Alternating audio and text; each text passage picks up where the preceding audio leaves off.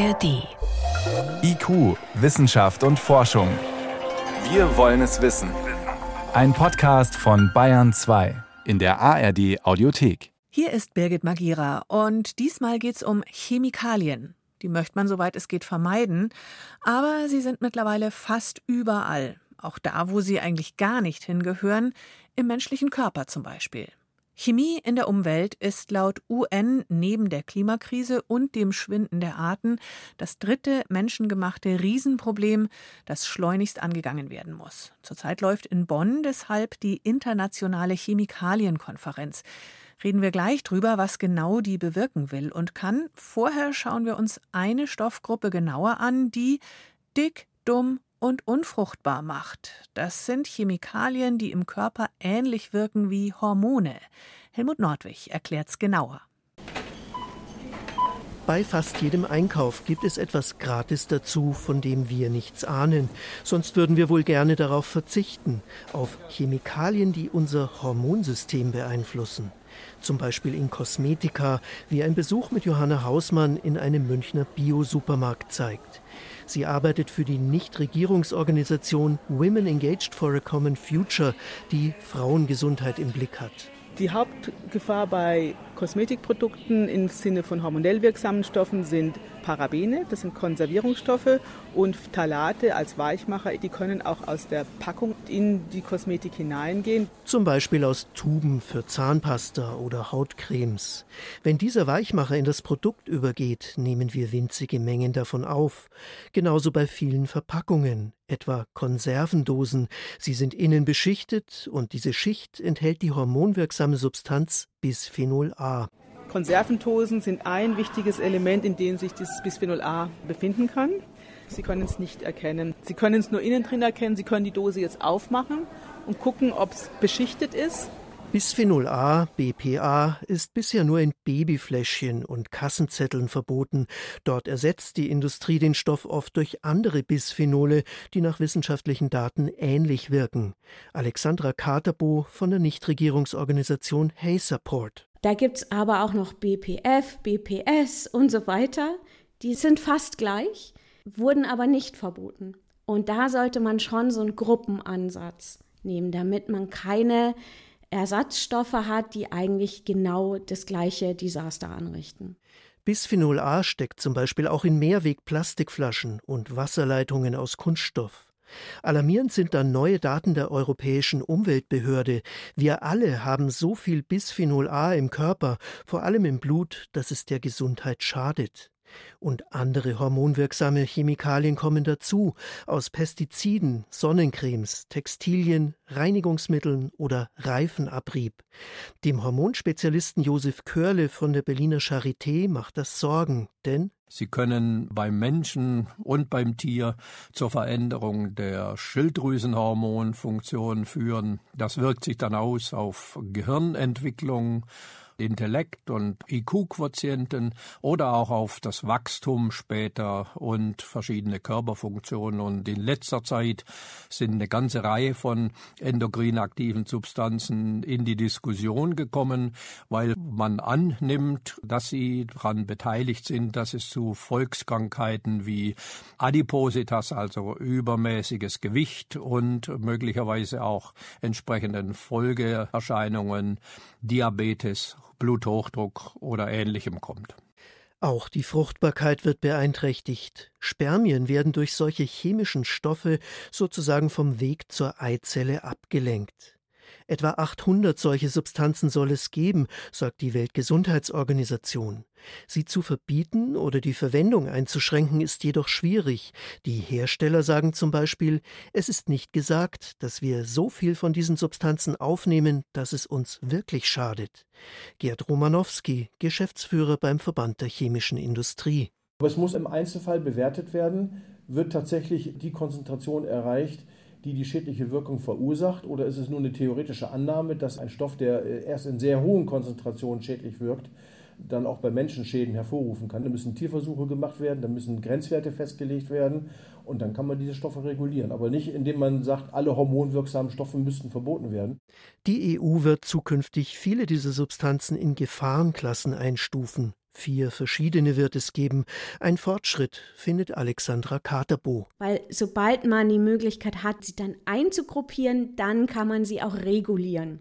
Dass man dann zum Beispiel in anderen Gesetzgebungen wie in der Spielzeugverordnung sagt, hormonschädigende Stoffe, Kategorie sowieso, alle verboten. Und da kann man eigentlich eine positive Botschaft schon übermitteln, weil die Spielzeugrichtlinie sieht es jetzt vor, dass da auch viel mehr hormonschädigende Stoffe verboten werden. Also es bewegt sich, aber es bewegt sich sehr langsam. Zu langsam für das Ausmaß des Problems. Wer da bremst und warum, das klären wir gleich. Helmut Nordwig, wir haben ihn ja gerade schon gehört, sag doch bitte erst noch, es geht ja nicht nur um diese hormonähnlichen Substanzen. Chemikalien ist ein weites Feld.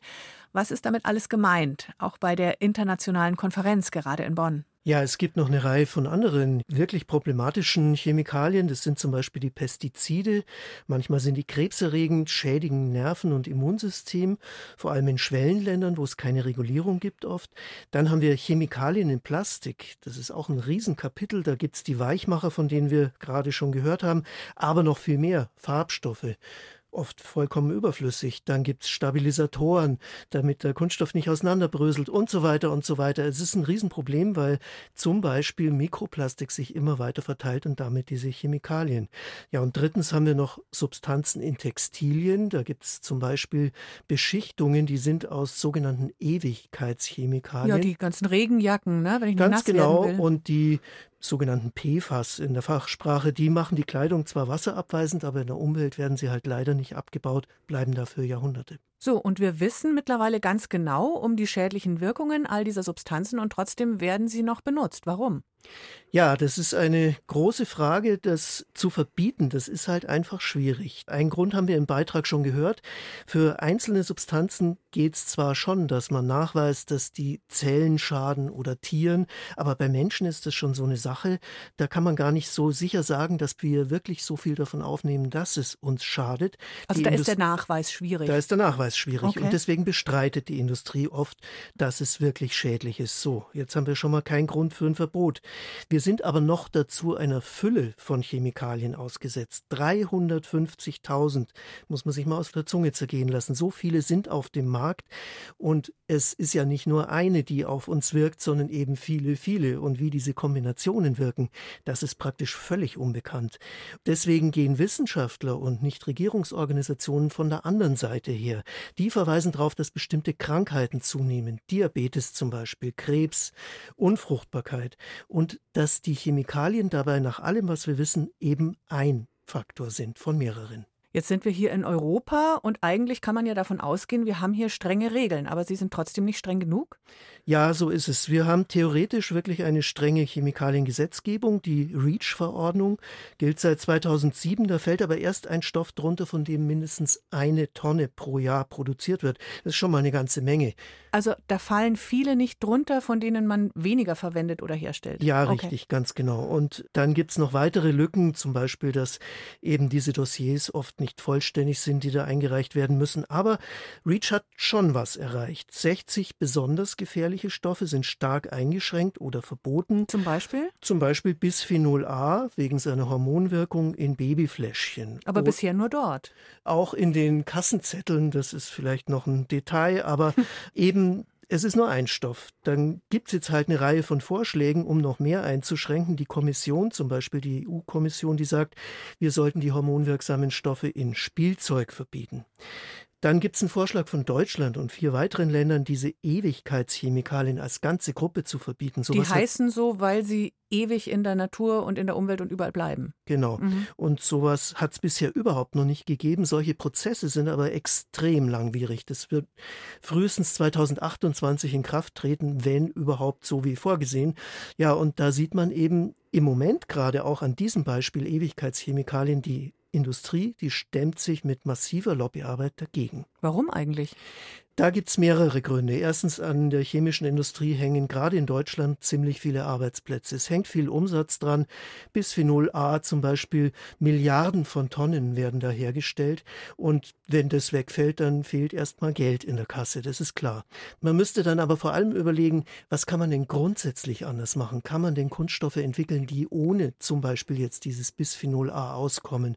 Das ist eine Forschungsarbeit, wo man praktisch wieder bei Null anfangen muss, weil das halt so furchtbar praktisch ist, diese Stoffe zu verwenden. Und deswegen ist es so schwierig, die einzuschränken. Die Industrie sagt, wir haben keine Nachweise, wir machen Geld damit, wir haben Arbeitsplätze. Also da sind die Beharrungskräfte groß. Eine einzelne Konferenz, die jetzt gerade läuft in Bonn, kann die da was dran drehen? Das ist die große Frage, das werden wir am Ende der Woche sehen und später. Es geht ja nicht nur um Europa. Viele Länder haben gar keine Regeln und die sitzen mit am Tisch, die Schwellenländer, die Nichtregierungsorganisationen. Und die fordern einen Aktionsplan für eine schadstofffreie Zukunft. Da gehört zum Beispiel auch Transparenz dazu, damit überhaupt klar ist, welche Chemikalien in einem Produkt enthalten sind. Das wissen wir ja oft auch nicht. Beispiel Plastik, was ist da alles drin? Dann gehört auch Gerechtigkeit dazu, Pestizide zum Beispiel, die hier verboten sind, die werden trotzdem von unseren Firmen exportiert in Länder, wo es kein Verbot gibt. Das ist nicht nur ungerecht, das ist fast schon heuchlerisch, oder? Das ist zynisch, würde ich sagen. Mhm. Und letztlich geht es um eine Transformation der Industrie, statt schädlicher Stoffe eine grüne Chemie zu entwickeln. So, und da würde ich gern wissen, was genau kann das sein, grüne Chemie? Das setzt schon mal an dabei, was brauchen wir denn eigentlich wirklich? Müssen wir alle eigene Kunststoff, Gehäuse und Verpackungen in dieser großen Zahl haben, wie es jetzt der Fall ist? Dann, wenn wir was brauchen, wie kann man es denn herstellen ohne schädliche Wirkungen? Wie kann man ein Produkt so designen, dass es wieder recyclingfähig ist und hinterher möglicherweise auch biologisch wieder abgebaut werden kann? Das sind alles diese Fragen, die da ganzheitlich zusammenkommen. Und es also da geht es nicht darum, einen Stoff durch einen anderen zu ersetzen, klein, klein, sondern wirklich der ganz große Wurf. Ganz genau. Und einige Firmen, die sind tatsächlich auf diesem Weg, aber es gibt, wie ich schon sagte, auch sehr viel Widerstand. Mhm. Aber höre ich richtig raus, insgesamt, auch für uns Konsumentinnen, Konsumenten könnte das dann letztendlich weniger praktisch, weniger bequem, weniger komfortabel werden, unterm Strich? Unterm Strich, ja klar. Ich nehme mal das Beispiel Regenkleidung. Das ist natürlich super praktisch, wenn wir da stundenlang in einem Regenguss laufen können und werden nicht nass. Die Frage ist nur, brauchen wir das eigentlich? Oder gehen wir bei so einem Wetter sowieso nicht raus? Naja, ehrlich gesagt, im Schafwollpulli wandern gehen und dann doch feucht werden, das ist halt nicht so angenehm. Ne? Es gibt aber Kleidung, die hält auch Regen ab, aber halt nicht stundenlang. Man sucht sich ja dann normalerweise einen Unterstand und das kommt eben dann ohne schädliche Chemikalien aus und vor allem ohne solche, die dann jahrhundertelang in der Umwelt bleiben. Also wir könnten bewusster einkaufen und konsumieren. Wir können bestimmte Stoffe ganz konkret meiden, in Kosmetika zum Beispiel. Da steht nämlich drauf, was drin ist. Und da könnte man Naturkosmetik benutzen. Man kann Plastik vermeiden, an vielen Stellen unverpackt einkaufen. Es muss auch sonst nicht alles aus Kunststoff sein, die Zahnbürste zum Beispiel nicht. Und eben generell überlegen, was brauche ich denn wirklich? Braucht mein Haushaltsreiniger wirklich Farbstoffe drin? Eigentlich nicht, auch keine Duftstoffe, ne? Ganz genau, denn das geht eben nur mit Chemikalien, die der Umwelt und der Gesundheit schaden, aber die wir schon mal eigentlich sehr gut vermeiden könnten. Letztlich ist es so ein sowohl als auch. Also wir Konsumenten, Konsumentinnen sollten da bewusster rangehen, aber natürlich braucht es auch die Industrie als Ganzes und die Politik, die bessere Regeln macht. Es wäre jetzt falsch, wenn man die Verantwortung den Verbrauchern zuschiebt. Wichtig ist, dass es wirklich strengere Regeln gibt und dass die auch durchgesetzt werden. Und das erhoffe ich mir von dieser Konferenz.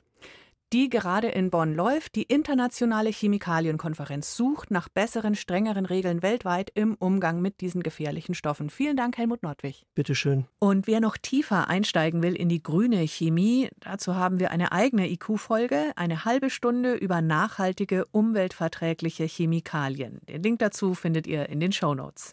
Am Mikrofon war Birgit Magiera.